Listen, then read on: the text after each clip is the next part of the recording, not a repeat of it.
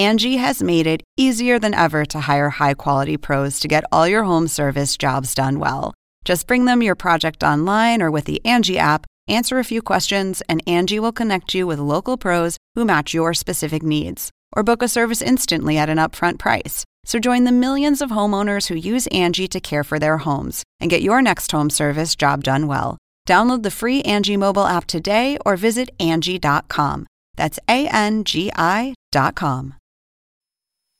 This is GPS, the Global Public Square. Welcome to all of you in the United States and around the world. I'm Fareed Zakaria, coming to you live from New York. Today on the show, America on fire after another black man is dead at the hands of police. Bryan Stevenson, the author of Just Mercy and renowned social activist, joins me to discuss if the uproar this time will actually change things. Pulitzer Prize winning reporter Nikole Hannah-Jones on America, racism, and violence. Then, Hong Kong in Beijing's crosshairs. The mainland government is asserting greater control over the island. Citizens of Hong Kong have reacted angrily. So has the United States government. What happens next in this high stakes showdown? This is a tragedy for the people of Hong Kong, the people of China, and indeed the people of the world. I'll talk to the last British governor of Hong Kong, Chris Patten, as well as the city's legendary campaigner for democracy, Martin Lee. Also, it's graduation season, at least on the internet. I will give graduates my thoughts and share some of the smartest that I have seen. But first, here's my take. Like most of you, I'm still taking in the events of the last few days the gruesome death of George Floyd, the riots in so many American cities. So I just want to make a few brief observations.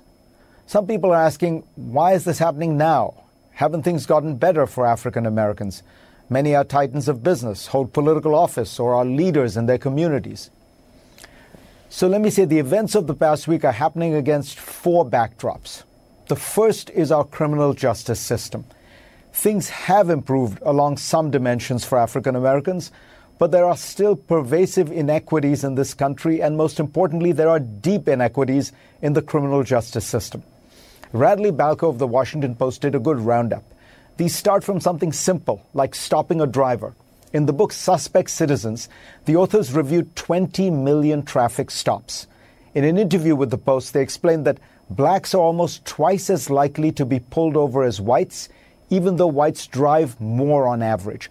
Blacks are more likely to be searched following a stop, and just by getting in a car, a black driver has about twice the odds of being pulled over and about four times the odds of being searched.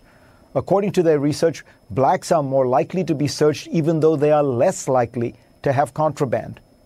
It goes all the way to the death sentence, which also seems to suffer from systematic bias. Just one example. In a North Carolina Law Review essay analyzing murder cases from 1980 to 2007 in that state, killing a white person made it three times more likely that someone would get the death sentence compared to killing a black person. And there are dozens of studies about various aspects of the system, all pointing in the same direction. Second, this is happening against the backdrop of a police that over the last several decades has been given more and more arms and greater and greater leeway in what they can do with them. When I travel around the world, this is one of the things that stands out about America's police force. It looks like an invading army with the kind of weaponry that in most countries is wielded only by an army. Plus, you have unions, juries, and laws that make it hard to actually dismiss a police officer for misconduct, even for totally legitimate reasons. Third, let's not forget this is all happening against the backdrop of a pandemic, a lockdown, and three months in which 40 million Americans have lost their jobs, a toll rivaling the Great Depression. This creates an atmosphere of anxiety, fear, and purposelessness for three months. It should be a wake up call to leaders everywhere that people want to and need to return to some sense of normalcy, of course, with maximum efforts to stay safe. It is also happening against a fourth backdrop no national leadership on these issues. Americans respond to leaders when they show empathy and courage, even when the message is hard to hear. Recall Robert Kennedy's plea to the people of Indianapolis after the death of Martin Luther King not to uh, go, uh, embrace violence. Watch Mayor Keisha Lance Bottoms talk to her city of Atlanta. But at a national level, there is just an effort to further divide, not to unify. In any event, I remain optimistic.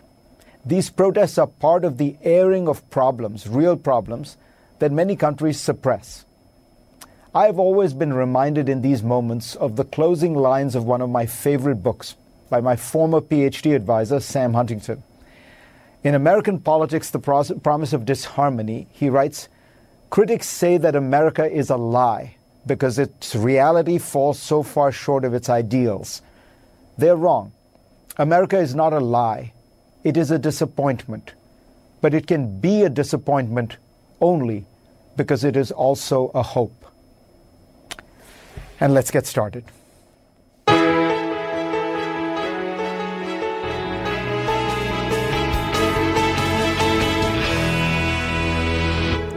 A warning you are about to see some graphic video. Mama. That's who George Floyd called for when a police officer's knee was on his neck. Floyd later died in police custody. And Floyd's killing, along with other high profile killings of African Americans, has captured America's attention. Angry demonstrators have poured out onto city streets across the U.S. for the past five nights. Many protests have turned violent. Let me bring in Bryan Stevenson, an attorney and professor at NYU Law School. He is the founder and executive director of the Equal Justice Initiative. Bryan, thanks for coming on. And tell me how you react to, uh, to, the, to the point I was making. You know, people are asking, why is this happening? What do you think is the background that people need to understand?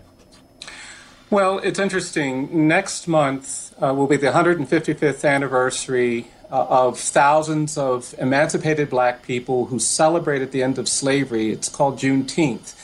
And they believed that this country would reckon with all of the lies and distortions created to sustain slavery. Black people were uh, told to be said to be uh, not fully human, not evolved. They can't do this, they can't do that. And these lies were needed to justify enslavement for two centuries. But rather than reckon with those lies, confront that history, We've done the opposite. We've actually found ways to legitimate white supremacy. The great evil of American slavery was this myth of white supremacy. And rather than protect in, in, in, uh, formerly enslaved black people, we did the opposite. We denied them the right to vote we had promised, we denied them the land. We allowed uh, in this country for decades black people to be menaced and targeted and lynched and victimized, and our justice system did nothing to hold people accountable. We actually perpetuated this idea that black life does not matter, black rights do not matter. And for 100 years, uh, black people were denied basic equality. I was born at a time uh, when uh, black people could not vote. you know, I couldn't marry anybody I chose. There, there were laws prohibiting that. I couldn't go to the public school. I started my education in a colored school. And in the 1950s and 60s, when uh, black people put on their Sunday best and went to places to protest Jim Crow and segregation, they would get beaten by the police, literally on their knees. And uh, that turned into some changes in laws. But since that time, we have not reckoned with this history. We have not acknowledged the wrongfulness of white supremacy and segregation and racism. And because of that, we now live at a time when there's still a presumption of dangerousness and guilt that gets assigned to black and brown people. Those data you cited are a manifestation of this presumption. And until we reckon with this history, as Germany has done, as Rwanda has done, as South Africa has done, we will live in a state, we will live in a nation where black people are marginalized, menaced, excluded, and threatened uh, in the ways that we've seen with these acts of police violence. So, how help us explain because you've been struggling with the criminal justice system for so many years. Why is it that you hear people at the top you know, seemingly trying to do the right thing. President Obama, when he was president, even now there has been this judicial, the prison, uh, you know, system reforms in terms of sentence, sentencing and things like that. But why is it not translating down to the day-to-day lives of black people when they encounter the police, the prosecutor, the jail? Yeah, I don't think we've made the kind of effort that we need to make. Uh, there has been some discussion, usually in crisis, but it hasn't been followed by the kind of implementation. Five years ago, I was part of a task force with police chiefs and activists and advocates. We went around the country, we gathered testimony, we came up with 40 pages of recommendations to change a police culture. And that's what has to happen. The culture of policing in this country has to change. Uh, we train police officers like we train soldiers. They're taught how to shoot and how to uh, wrestle people and control people. They're not taught how to manage conflict and they're not taught how to de escalate. We don't require data. We can't even tell you how often police kill folks in this country because there's no requirement for data. We haven't required uh, the legal structure to change so that people can be held accountable. So, this task force in 2015 made all of these recommendations. And frankly, when the new administration came in, they threw it away. Uh, they did exactly the opposite. They didn't support implementation of this. And that's been part of the problem. The Justice Department actually retreated from lawsuits where they were holding police departments accountable because they wanted to say something else. And this is the consequence of that. And I don't want to put it all on the White House because mayors and governors and local legislators have not implemented these reforms either. We can change the culture of policing in this country. We've seen it happen before. We changed the culture around people driving while drunk. You remember there was a time when we didn't take seriously people who got in their car intoxicated, even when they killed others. But Mothers Against Drunk Driving and other advocates changed the culture, and we now respond differently to that. We've changed the culture on domestic violence. There was a time when the police would never arrest men accused of abusing their spouses. But we've gotten to the point where there's now a consciousness about that, where we don't tolerate that quite in the same way. We still have a long way to go. The culture is changing around sexual harassment in the workplace, but we haven't changed the culture of policing. And until we create a nation where our police officers see themselves as guardians rather than warriors, don't view the people they police as enemy combatants as you do in a foreign conflict, we're going to see the incidents that we've seen in Minneapolis and in too many communities across this country.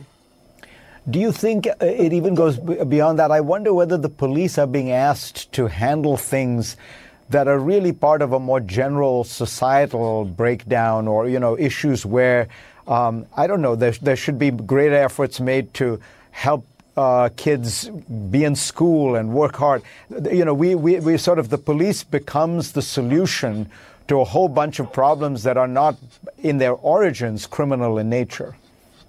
Well, I, I, think there's some truth to that, but the police have a role to play. Look, the identity of police officers in this country for a long time has been to enforce all the conditions that give rise to truancy, that give rise to poverty, that give rise to hopelessness. It was the police who tracked down fugitive slaves to sustain slavery. It was the police that turned their backs on white mobs when they were lynching black people. It was the police that went to, to the Edmund Pettus Bridge and brutalized and bloodied uh, nonviolent protesters. And so that identity cannot be ignored.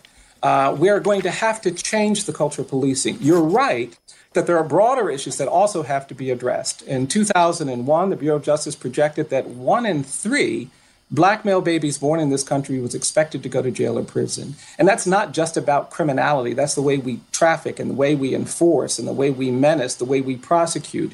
And no one said anything. Nobody did, no one saw that as the crisis uh, that it is. And so Bryan, there is Bryan, outside I, of policing. Thank you so much, Bryan. Um, I got to break in at this moment, uh, thanking you for those eloquent words. We're breaking in from our normal GPS to take you to an amazing event going on 250 miles up in space. The SpaceX Crew Dragon is just moments away from docking with the International Space Station. This after yesterday's historic launch from Kennedy Space Center in Florida. It was the first time since 2011 when the Space Shuttle program ended. That a crewed mission was launched from American soil. Now, let's watch and listen as the two astronauts, Doug Hurley and Bob Behnken, get ready to unite with their international colleagues.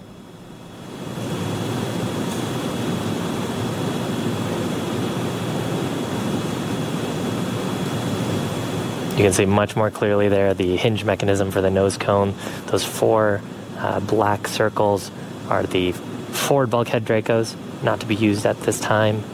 And then, of course, the, the petals of the soft capture system. Wow.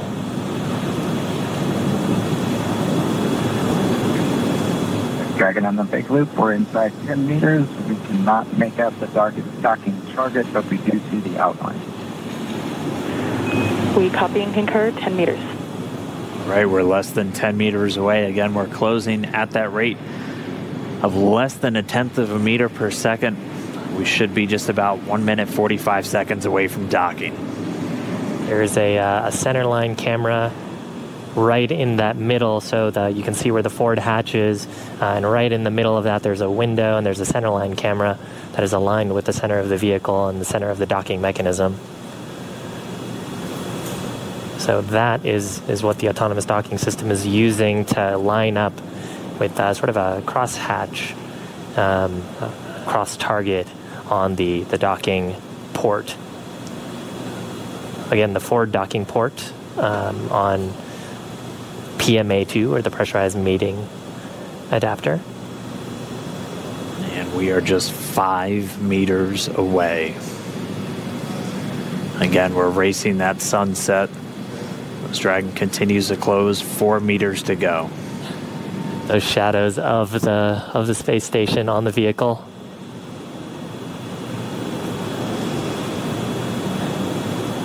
Yeah, you can actually see the uh, centerline camera pretty clearly there, um, sort of with the contrast of the, the sun right now. Three meters to go.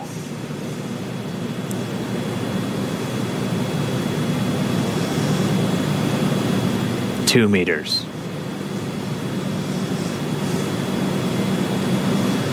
We are inside the hands off point, the chop, the crew hands off point, one meter to go.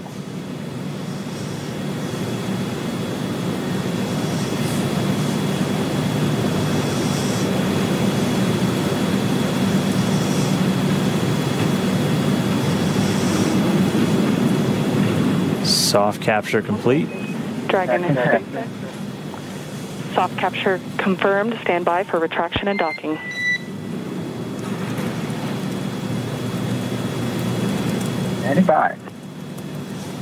And we just heard it soft capture. We have docking that coming at 7:16 a.m. Pacific time with the station and Dragon flying 262 statute miles right over the border between northern China and Mongolia.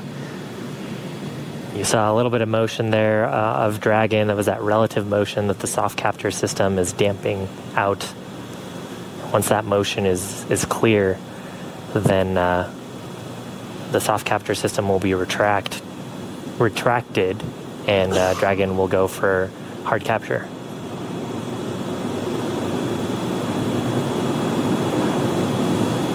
Again, if just now tuning in, that soft capture, that docking coming 7:16 a.m. Pacific, 10:16 a.m. over on the East Coast. Dragon and the International Space Station were flying 262 statute miles right over the border between northern China and Mongolia. So that soft capture ring now going to retract. It's one more step on the way to docking complete. Copy. Proceed on board.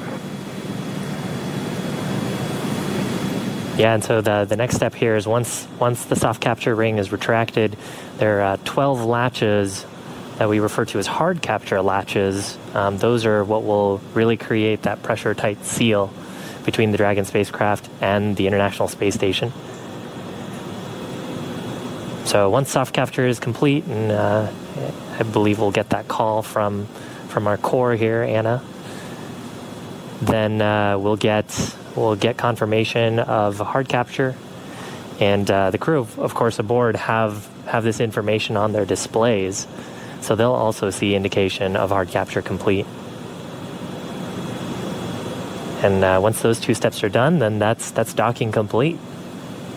That's right. And we're we're expecting to hear some words from everybody. A pretty monumental moment I mean, for Doug Hurley, he's returning to where he last docked uh, almost nine years ago on the very last space shuttle mission, uh, now commanding the very first commercial spacecraft to deliver astronauts to the International Space Station.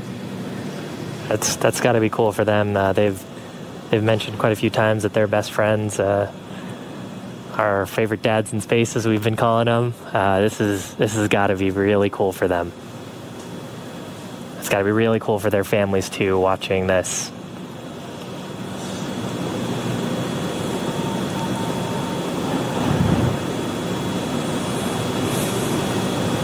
It looks like we have another quick handover. We'll get that video back shortly.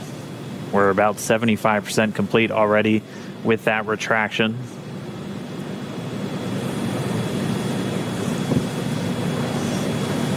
Once that retraction is completed, we'll keep an eye out for the 12 ready to hook indicators. Uh, once those are ready, those 12 hooks will begin to engage, and that'll securely attach Dragon to the International Space Station.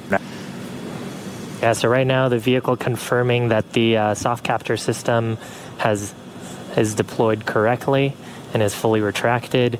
And then uh, once the soft capture system is fully retracted, that'll set up the vehicle to to put in the hard capture uh, pins. There's 12 of those around the docking ring, and that's what creates that uh, airtight seal uh, between the Dragon spacecraft and the International Space Station. The, the, cat, the volume between, which we refer to as the vestibule, is currently not pressurized. Um, of course, it was just exposed to the vacuum of space until uh, literally minutes ago, about four minutes ago. So, um, just waiting for the vehicle to get that. Dragon SpaceX ring retraction complete. Docking sequence is holding for MCS reconfiguration. All right, so we, we see those ready to hook indicators are lighting up green. So we should be just about to step into uh, those 12 hooks beginning to engage uh, to get that secure mate between Dragon and the international docking adapter on the space station. Wow, right now those two vehicles are flying together. They are attached They to each are. other. It's it's been just under 19 hours since we lifted off. We're actually at about 18 hours, 58 minutes, and 42 seconds. So we promised about a 19 hour ride up to station, and we made it just a few minutes before that. Uh, they were able to dock a few minutes ahead of schedule. We were tracking them to still take about another 10 minutes, uh, but able to step through all of their burns about 16 minutes ahead of schedule and get us to where we are now. If you missed it just a few moments ago, that initial docking coming at 7:16 a.m. Pacific, 10:16 a.m. over on the east coast of the United States, and they were 262 statute miles flying together over the uh, northern border of China and Mongolia. So, really exciting. We're just waiting for this docking complete to be confirmed. We'll expecting to hear some words, obviously, from the crew on board and all the excited teams down here. We're just waiting for this moment. And then it's time to start getting Dragon integrated into the station. There will be an umbilical that will get mated, and that'll allow Dragon to flow data and power into the station systems. And then it'll be over to the crew. Endeavour end station at Houston on the Big Loop. MCS is configured. We're proceeding with hook driving. All right, and they did a quick. Uh, so the, the motion control system onboard station now back under those control moment gyros. So handed over from the Russian thrusters, and Dragon now given the go to drive those hooks. We have to do that changeover of attitude. And that is history being made. Now, there might seem a contrast between what is going on in space and what is going on in America, but let me remind you that America was convulsing in unrest when the original moon landings happened in 1969. So maybe the lesson is that we can be divided on Earth, but we are united in space as human beings. Anyway, next on GPS, we will go back to our main story, and I will talk to the Pulitzer Prize winning reporter Nikole Hannah-Jones about the history of violence and racism in America. I think America must see that riots do not develop out of thin air. Certain conditions continue to exist in our society, which must be condemned as vigorously as we condemn riots. But in the final analysis, a riot is the language of the unheard. That was, of course, Martin Luther King Jr. from a speech called The Other America, delivered at Stanford University. The words were spoken in 1967, but they do still ring true today. Joining me now is Pulitzer Prize winner Nikole Hannah-Jones. She is a reporter for the New York Times and the creator of the paper's 1619 Project. Um, Nikole, I want to ask you about those words of Martin Luther King, but juxtaposed against the words of uh, the mayor of Atlanta, who said, stop uh, rioting, stop burning uh, businesses. 50% of the businesses in downtown Atlanta are minority owned. Um, how should we think about this tension of people, you know, the, of the riots and, and violence being used in what is clearly a just cause? Well, I think what we're seeing is the manifestation of a network of inequalities that Black Americans face and have always faced. Uh, when we're framing these conversations, it's important to understand uh, that we're talking about the descendants of people who were enslaved in this country for 250 years, who then had to endure 100 years of legal apartheid, and who have only had full citizenship rights for 50 years. So we shouldn't be surprised then that Black Americans are at the bottom of every social indicator, and that we don't pay attention to that, uh, and so people are forcing America to see it. Um, so I understand what uh, the mayor is saying, but at the same time, uh, even in Atlanta, black people are attending uh, large numbers of them failing schools. Uh, large numbers of black people in the city of Atlanta are still living in poverty, are still having the highest uh, infant mortality and maternal mortality rates, high unemployment rates. So black people experience uh, these disadvantages no matter how many small businesses black people own in a, in a particular city. You, you uh, wrote, I think, on Twitter something which I, th- I thought was very intriguing. You said, let's not forget that even when people were protesting nonviolently, as uh, Martin Luther King was or John Lewis uh, was, that part of what they were doing was trying to expose the violence that the system, particularly the police, were using. Um, in a sense, they were, you know, baiting the police to do what they often did, which was use violence.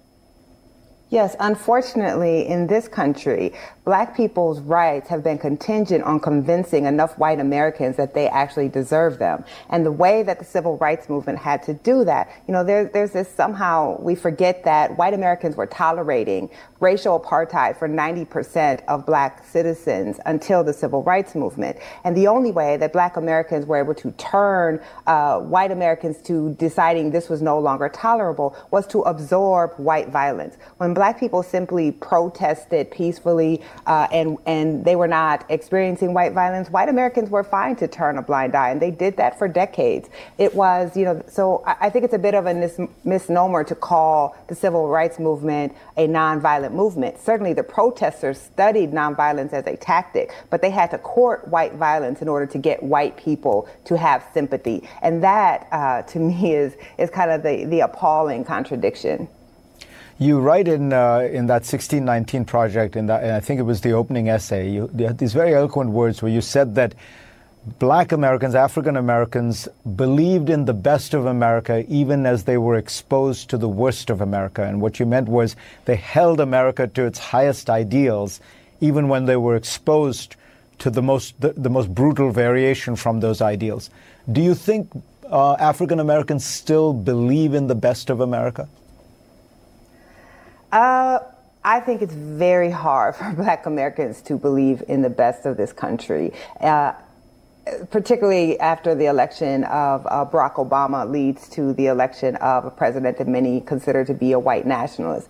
But herein lies the rub. We are a 13% minority in a country literally founded on white supremacy. We have no choice but to believe uh, that we can fight to make this country truer. Because uh, if we don't believe that, then we just have to uh, submit to our subjugation. So I think black Americans have always been in this untenable position of being in a country that did not treat us as citizens, but having no choice but to fight to try to make ideals that did not include us true. And that's the role that we still play. But uh, I think these days it, it is very hard to believe in, in the best of this country. What what would what advice would you give people? There are there are people I know who are you know uh, who, who, really feel uh, and empathize uh, with the, the pain and suffering that Black Americans have gone through and are going through, but say this is ultimately going to help people like Donald Trump get reelected. The, the you know scenes of black people rioting is going to trigger a response among some whites, uh, maybe many whites, and that th- that leaves them very uneasy. What do you say to people who worry about this, that, that there will be a kind of white lash to, to these riots? There's a white lash to black Americans no matter what black Americans do when black Americans are demanding their rights. I think uh, the time has passed that black people have to be held hostage to white fears uh, about whether they're going to have their rights or not. Prior to these riots, uh, a third of all black American children live in poverty compared to, uh, or excuse me, uh, yeah, a third compared to 12% of white Americans. Uh, we spend 23 billion more dollars on schools that serve predominantly white students than we do on schools that serve predominantly black and Latino students. Black women are three more times likely to die of childbirth. We have twice the unemployment rate of white Americans. These were the conditions of black Americans before the riots, and white people were willing to tolerate them uh, as long as black people just quietly endured. And so, uh, honestly, the circumstances for black America are very difficult right right now. They were difficult before the riots. They will be difficult after the riots. If people truly believe in justice, then uh, these being forced to confront what they have been able to ignore shouldn't turn them. And if they can be that easily turned, they weren't really that interested in justice in the first place, I imagine. But do you think, as a practical matter, I mean, you, if you were, to predict what the effect of this politically would be, do you think it it, it will um, it will strengthen, you know, the kind of racists out there or people like that?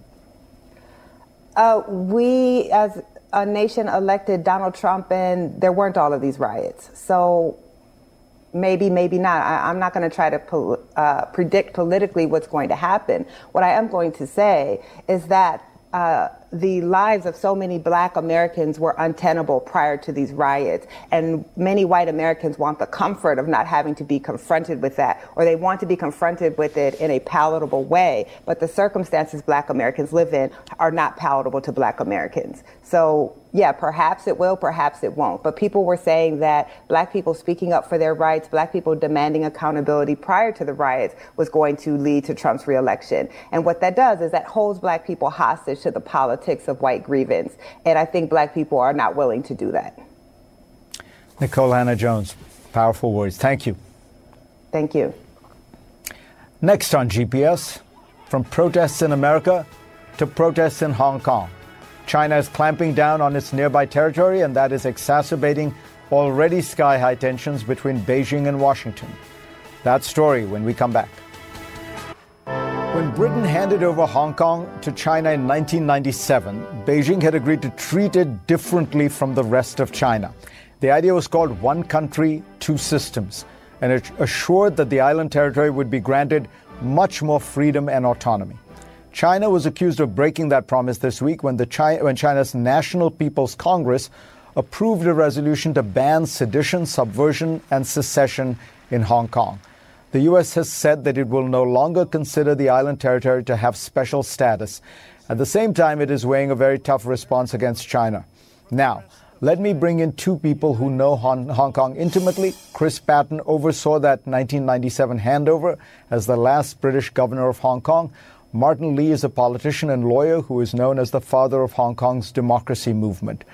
Um, Martin Lee, let me ask you, if I can, to start, what, what do you think prompted uh, Beijing's decision? Because so far they have been somewhat careful about not doing something as overt as what they just did last week.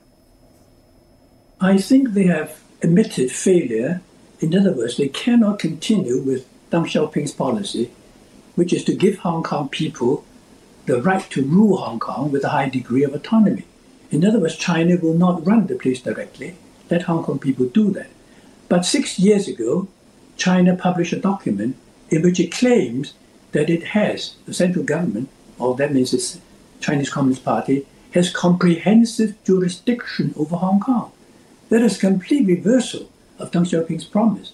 And what they are doing now is but an implementation of that new policy, which is clearly in breach of the Sino-British Joint Declaration. And we are still waiting for the British government to do something about it. They are the only other signatory. But do you think, Mr. Lee, that, that, that they did it this this last week?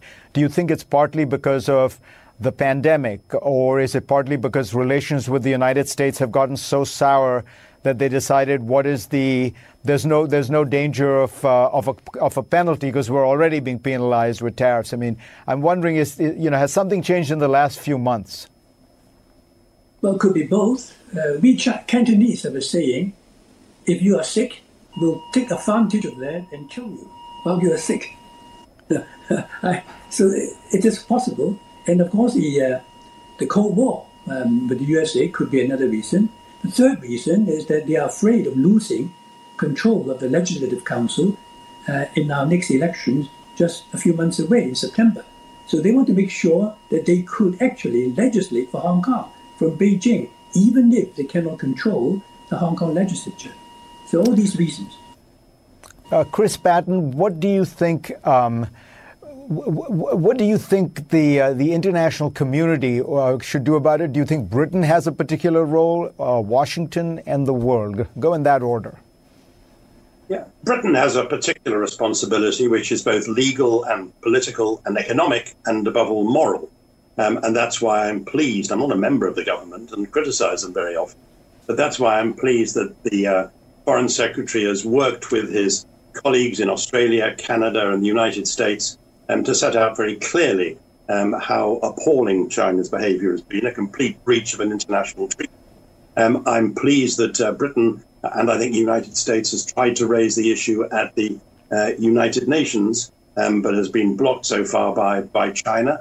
Um, I know that the European Union has put out a statement very similar to the one uh, from, uh, from the UK uh, and others. And I think there's more we can and must do, and we must try to put together all our colleagues and others around the world who are appalled by the fact that this regime, Xi Jinping's dictatorship, is behaving so much worse than any of his predecessors. There's a real threat to the world order which China represents. And going back to the question you asked, Martin, uh, I think the Chinese leadership are trying to take advantage of the fact that other countries are obsessed with the coronavirus, understandably, which of course was partly the responsibility of Chinese mendacity and secrecy in the early stages when it was getting out of hand. And they're trying to take advantage of that, not only in Hong Kong, but um, incursions over the Indian border, um, um using muscle in the South China Sea, and uh, making threats to Taiwan.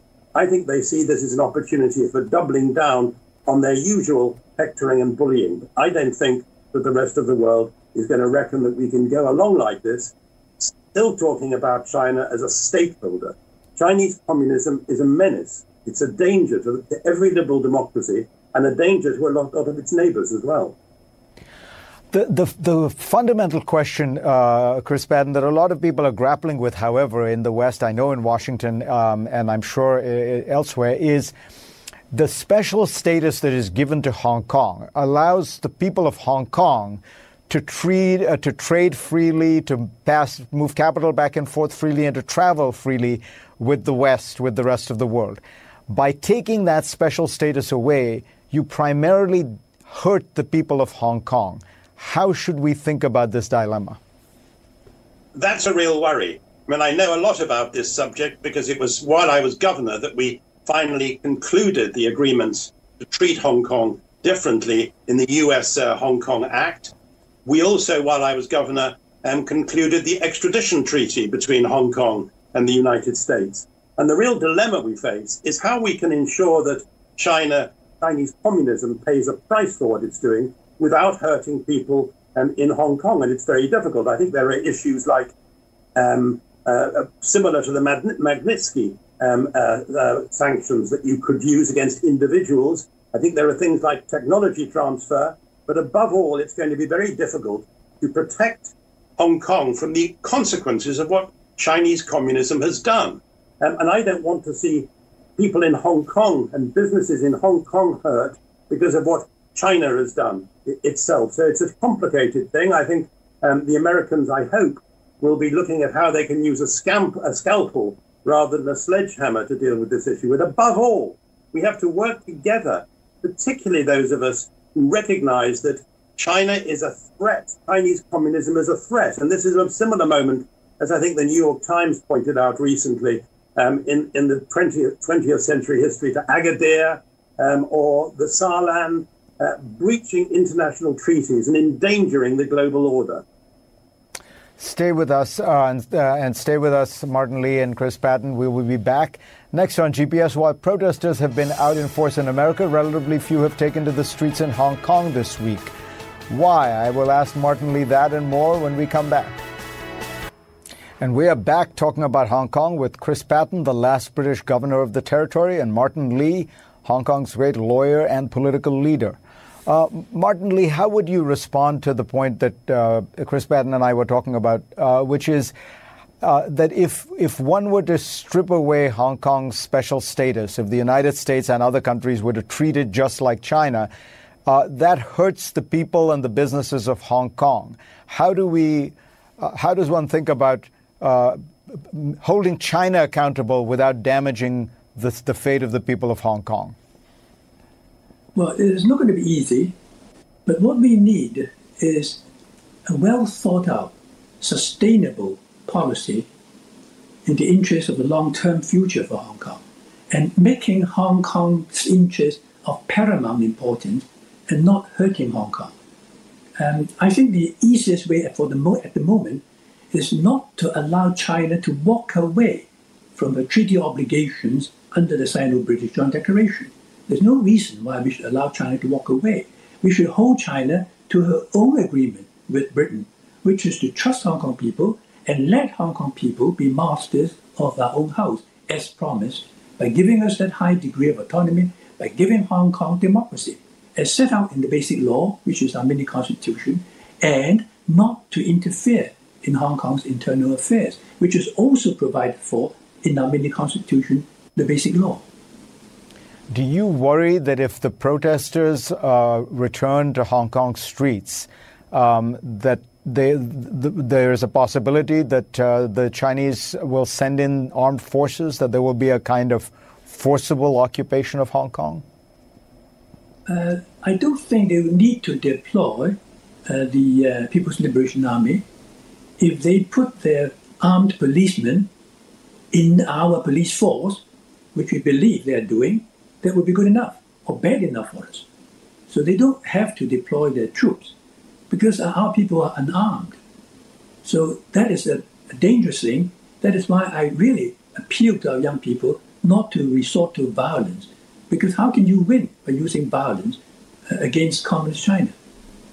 But our young people feel helpless and they don't know what to do and they are prepared to sacrifice many years of imprisonment or even their young lives for the future of Hong Kong. Chris Martin, Martin Lee talks about this careful, um, strategic policy that you know keeps Hong Kong safe while holding China accountable. Uh, it feels like the Trump administration has kind of pursued something of the opposite. Trump has lavishly praised China when he's wanted his trade deal. Then he attacks it on, on coronavirus, uh, largely to, to, deflect blame, I would argue, from his own performance.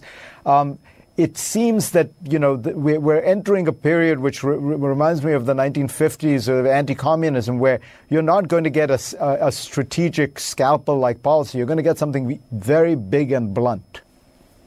Well, uh, I couldn't begin to fathom out the um, doings and throwings of President Trump's diplomacy. So let me just give three particular examples of things I think we can do. First of all, we do have to work with allies again. This would be a great step forward, and I hope we can see it in relation to China because what has happened in Hong Kong is bad for the world as well as being bad for Hong Kong. Secondly, I think that uh, Britain should take a lead with the United States and others in setting up an international contact group which will focus on uh, what's happening in Hong Kong, keep an eye on what's happening in Hong Kong, helped, which is the other point I wanted to make, I hope, by the pressure for an, a UN international rapporteur to keep in touch with what's happening in Hong Kong. And I'd just like to underline what Martin said just then about the fact that there will be demonstrations, I'm sure, in, in, in the future, not least maybe this uh, th- this week about uh, Tiananmen. Um, but I very much hope that uh, those young people and others won't allow themselves on the fringes to be provoked into violence by the sort of policing that we've seen in the last few months, uh, which suggests that uh, sometimes the communist view of patri- patriotic education is to squirt pepper spray into children's faces or fire tear gas um, at them. I very much hope that the thing can go forward with decency and dignity. Hong Kong is an extraordinarily moderate community, and it's taken Chinese communists to produce this mayhem occasionally.